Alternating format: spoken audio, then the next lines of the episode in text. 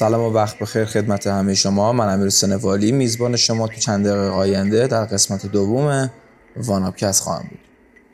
اگه کاور و تیتر این قسمت رو مطالعه کرده باشید حتما می‌دونید که قراره راجع به سری Dead Space صحبت کنم. سری که شاید به راحتی از ذهن خیلی از gamer ها رفته اما تاثیرش رو به خوبی تو صنعت بازی ویدیویی گذاشت. حالا در ادامه بیشتر راجع به Dead Space تاثیرات انقلابیش و البته اتفاقاتی که براش افتاد صحبت می‌کنیم.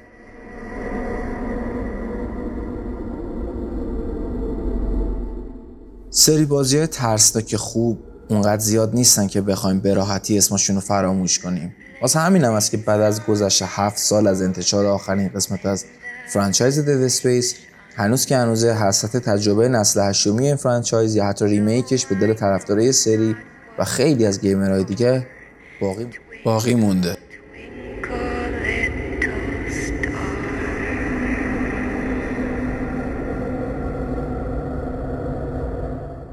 franchise Dead Space یکی از مهمترین franchise های Electronic Arts از دیدگاه gamer ها و رسانه ها بود.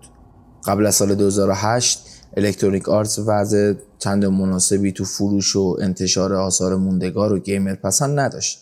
اما سال 2008 با عرضه بازی بزرگی مثل Mirror's Edge، FIFA 9، Need for Speed Undercover، Crysis Warhead، Battlefield Bad Company، Rock Band دو و در نهایت Dead Space بازگشتی طوفانی به صنعت داشت و با همه این بازی تونست جایگاه خودش رو بین gamer ها به نحوی پیدا کنه. این سال به قدری line up Electronic Arts قدرتمند بود که بازی جذاب The Saboteur نتونست به deadline انتشار اصلیش یعنی اواخر سال 2008 برسه و به جاش با یه سال تاخیر تو سال 2009 و در ماه دسامبر منتشر شد.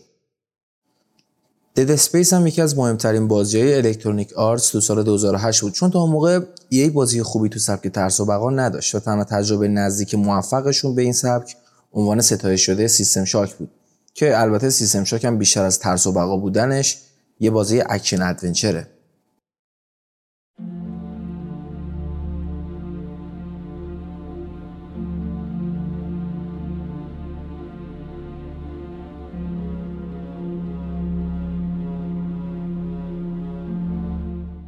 Dead Space تبدیل شد به اولین تجربه horror EA که می‌تونست طرفدارای این سبک رو به سمت خودش جذب کنه. و Visceral Games هم وظیفه ساخت این سری رو عهدهدار شد و قسمت اولش رو تو سال 2008 به مرحله انتشار رسوند. البته جالبه بدونید که تو اون زمان اسم استودیوی Visceral Games در حقیقت EA Redwood Shores بوده که بعد از انتشار قسمت اول Dead Space و تو سال 2009 به Visceral Games تغییر نام میده.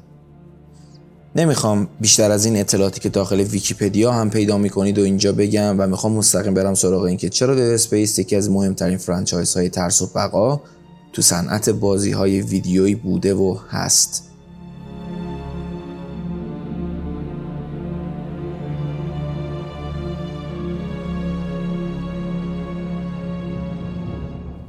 فکر نکنم gamer های زیادی باشن که Resident Evil 4 رو تجربه نکردن. اگه هم که تجربه نکردین توصیه می‌کنم که هرچی زودتر به سراغ این بازی برید چون یکی از فوق العاده ترین بازی ترس و بقای تاریخ و موفقیت تجاری و البته رسانه ایش غیر قابل انکاره. با تجربه چند ساعت ابتدایی قسمت اول Dead Space به خوبی متوجه میشید که Resident Evil 4 چه تاثیر بزرگی روی gameplay Dead Space گذاشته. از مدل پیاده سازی سیستم combat یا مبارزه گرفته تا زاویه دوربین و رویکرد طراح بازی برای طراحی دشمنا.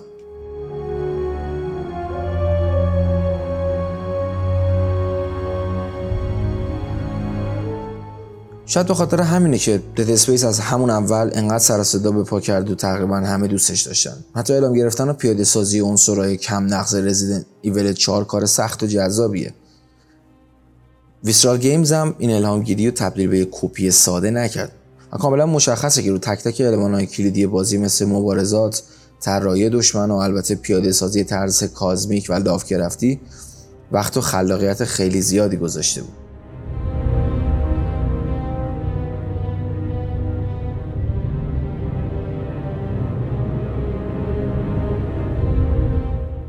بعد از تجربه افتتاحیه Dead Space طولی نمی‌کشه که متوجه میشید تو مبارزات بازی می‌تونید از چند روش مختلف وارد بشید. برای شلیک کردن با ساده ترین سلاح آیزاک می‌تونید scope به صورت افقی یا عمودی تغییر بدید. شاید تو ابتدا این تکنیک به درد نخور و ساده به نظر برسه اما اگه کمی دقت کنید راحت متوجه میشید که چقدر برای پیشبرد بازی و ساده تر کردن چالش های پیش رو که معمولا دشمنا برای آیزاک می‌سازن مناسب و چقدر خوب پیاده سازی شده.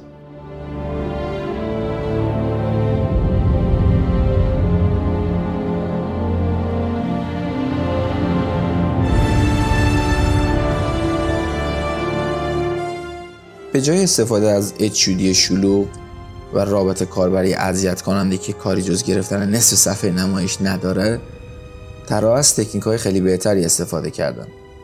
به جای اینکه یه minimap گوشه صفحه نمایش قرار بدن که مکان دشمن رو قرمز بکنه یا اینکه هر سمتی دشمن بوده با فلش نشون بده یا اینکه بدن دشمن رو با رنگ قرمز highlight بکنه طراحی بازی خیلی ساده و البته کاربردی از طراحی صدا استفاده کردن تا player بتونه راحت دشمنش رو پیدا کنه و بدونه که خطر احتمالی کدوم سمته.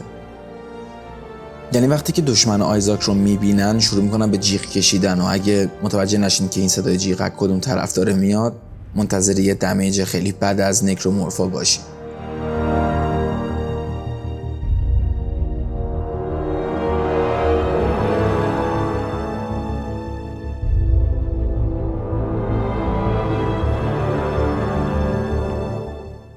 چه از دیدگاه فنی و چه از دیدگاه هنری؟ طراحی مرحله و طراحی محیط franchise Dead Space کم نظیره. اینا حتی سختگیرترین منتقدای بازی های ویدیویی هم قبول دارن.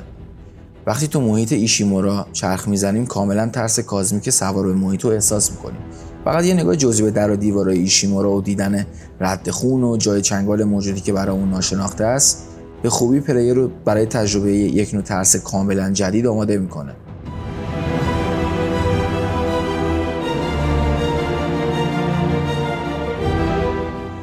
تمام محیط و مراحل بازی جوری طراحی شده که توی هیچ اتاقی احساس امنیت نمی کنید و به خاطر این باید به Visceral Games دست مریزاد گفت چون بازی با اسکلت Dead Space رو واقعا به سختی میشه انقدر خوب براش مرحله و محیط طراحی کرد.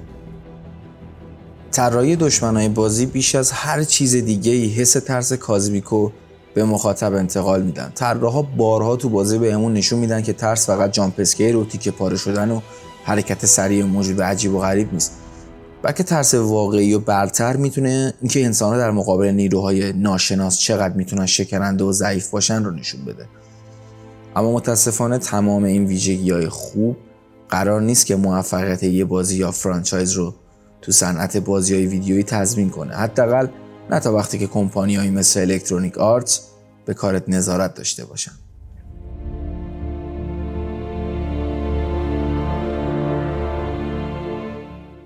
قسمت دوم Dead Space تو سال 2011 در حالی عرضه شده بود که مدیر عامل Electronic Arts هدف فروش سری رو روی 5 میلیون نسخه بسته بود. اما قسمت اول یک میلیون نسخه فروخت و قسمت دوم فروش 4 میلیون نسخه ای داشت. gamer ها حالا Dead Space رو میشناختن و hype بالایی تو اون زمان انتشار بازی تو محوریت franchise قرار گرفته بود. و همه چیز برای تجربه بازی خوب دیگه مثل قسمت اول آماده بود. اما این دفعه یه چیزی تو بازی فرق می‌کرد. نظراتی که از این بازی ها منتشر شده بود خیلی نقیض بود.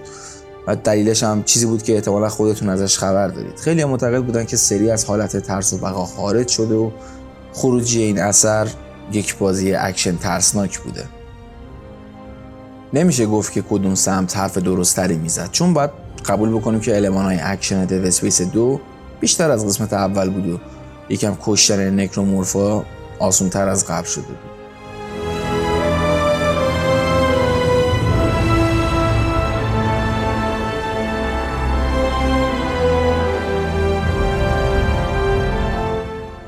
اما Dead Space دو بازی ضعیفی بود.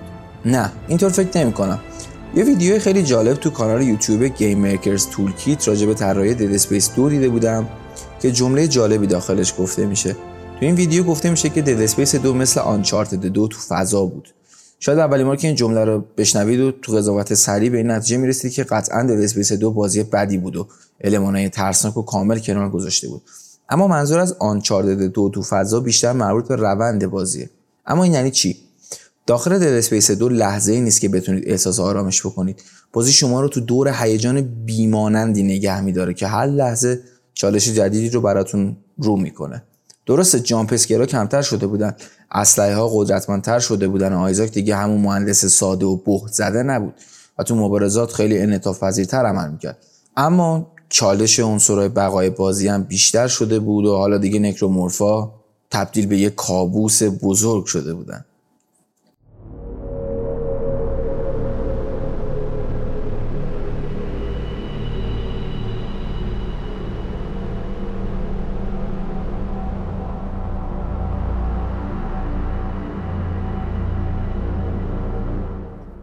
با وجود همه این تغییرها همچنان میشه که ترس و توی طراحی محیط و مرحله Dead Space دو احساس کنیم. mini game ها معماها میان پرده های جذاب boss fight های بسیار خوش ساخت. نمیذاشن حتی یک ثانیه بتونید سرتون رو بخارون چه برسه به بخواد حوصلتون سر بره. واژه اکشن ترسناک زیاد مناسب Dead Space دو نیست. و قطعا میشه این بازی رو دنباله موفقی به قسمت اول بدونیم. چرا؟ بیاید با یه مثال واضح اینو بررسی کنیم.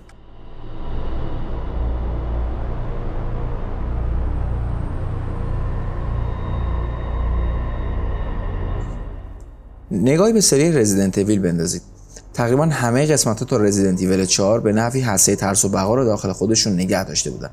اما قسمت 56 دیگه اون ترس سابق و انتقال نمی‌داد. این موضوع چندان خارج انتظار نبود مگه تو چند تا بازی میشه زامبیا به عنوان دشمن اصلی باشن و کماکان بازی ترسناک باقی بمونه؟ زامبیا شاید تو ابتدا تو بازی ویدیویی دشمنای ناشناخته و ترسناکی بودن. اما استودیو برای اینکه بتونن هیجان و کماکان تو بازی حفظ کنن باید تغییری تو اونها ایجاد می‌کردن. واسه همین بود که تو رزیدنت ایول 5 زامبیای سریعتر از حسین بولت و موتور سوارهای حرفه‌ای رو دیدیم. و خب قطعا این استراتژی اشتباه بود. اما در اون زمان Capcom حس می‌کرد که چنین عنصرهایی به ساخت بازی جذابتر کمک می‌کنه. Resident Evil 7 اما دیگه زامبیا رو کنار گذاشت و ما رو با نیروی ناشناخته جدیدی روبرو کرد. حتی اگه gameplay جذابش رو کنار بذاریم نمی‌تونیم از این حقیقت به سادگی عبور کنیم که حتی فکر کردن به داستان و اتفاقاتی که Resident Evil 7 رو تشکیل میده به شدت ترسناک و دلهوره آور بود.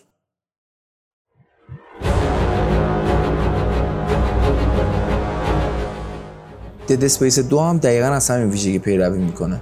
تصور کنید که می‌خواستید بازی مثل Dead Space یک رو مجدد تجربه کنید. حس می‌کنید که دارید یه DLC برای قسمت اول رو بازی می‌کنید. پس Visceral Games تصمیم گرفت تو تغییراتی تو بازی بده که در نهایت به بیشتر شدن عنصرهای اکشن منتهی شد اما کماکان تونست ترس رو تا حد خیلی زیادی تو بازی حفظ کنه و تو بعضی مراحل حتی فرای انتظارات واقع بشه.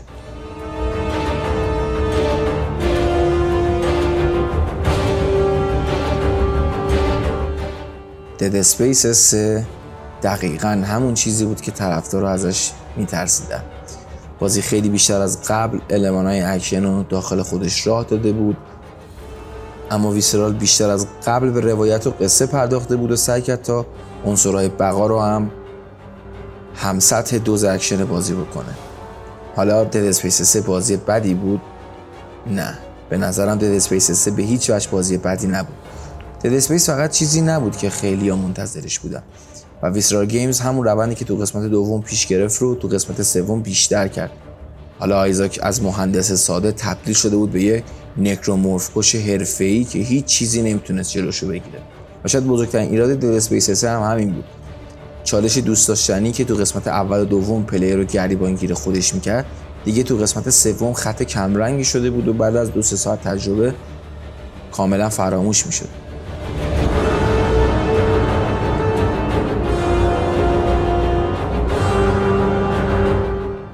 اما Visceral Games نخواست تا جذابیت های franchise Dead Space به همون قسمت اول و دوم خلاصه بشه. Dead Space 3 روایت کرده یکی از بهترین داستان ترس cosmic تو تاریخ بازی ویدیویی بود و مثالش رو تو معدود بازی های دیگه دیده بودیم. حتی شاید بازیهایی که بر اساس ندای کتولو ساخته میشن هم انقدر ترس cosmic خوب جلوه نمی‌دادن که Dead Space 3 جلوه داد.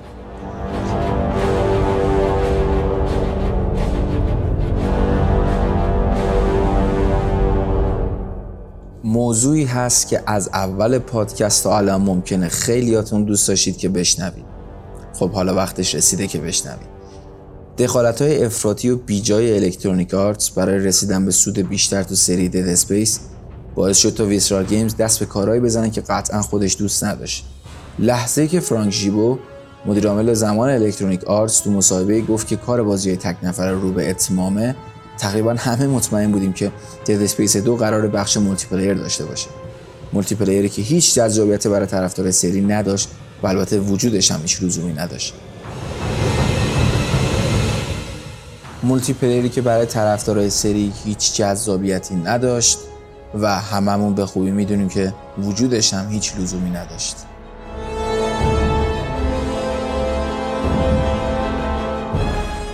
اگه microtransaction های Electronic Arts اخیرا اذیتتون کرده باید بدونید که هفت سال پیش یعنی تو Dead Space هم چنین تصمیم احمقانه تو بازی در جریان بوده. بعضی بازی خطی و محبوب EA قصد که به هر نحوی پول بسازه و شاید برای همین هم بود که Dead Space نتونست موفقیت تجاری و البته رسانه‌ای قسمت های قبل رو تکرار کنه. Electronic Arts هم که به هیچ وجه حاضر نبود. بار دیگه رو بازی پول خرج کنه که سود کافی و به همراه نداره. Visceral Games رو مجبور ساخت قسمت جدیدی از Battlefield یعنی Battlefield Hardline کرد که قطعا یکی از احمقانه ترین تصمیمات Electronic Arts طی حضور و فعالیتش تو صنعت بوده. بعد از لعنت به Konami هایی که تو این چند سال اخیر شنیدیم لعنت به Electronic Arts هم نکته مهمی که کمتر بهش پرداخته شده.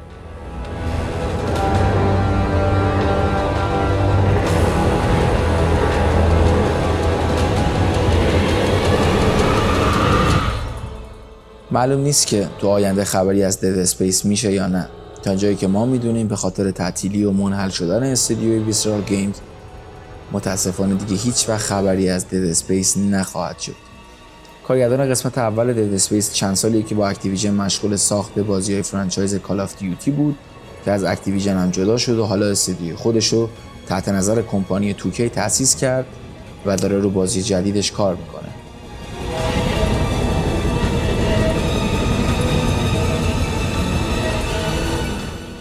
سیاست های غلط ناشر و سرمایه گذار می‌تونه باعث بشه تا یه franchise ی به جذابیت Dead Space یه روزی برای همیشه به گورستون بازی ویدیویی مهاجرت کنه. و مثال این بازی ها تو تاریخ کم نبودن و قطعا تو آینده دوباره شاهد چنین موضوعی هستیم. امیدوارم که نباشیم ولی خب حدس می‌زنم که شاهد بشیم حداقل امیدوارم که Electronic Arts کمی سر عقل بیاد و بلایی که سر Dead Space اوورد به سر franchise های محبوب فعلیش نیاره. که البته با مسافک آندرومدا و انتم چندان امیدی به ای ای ندارم.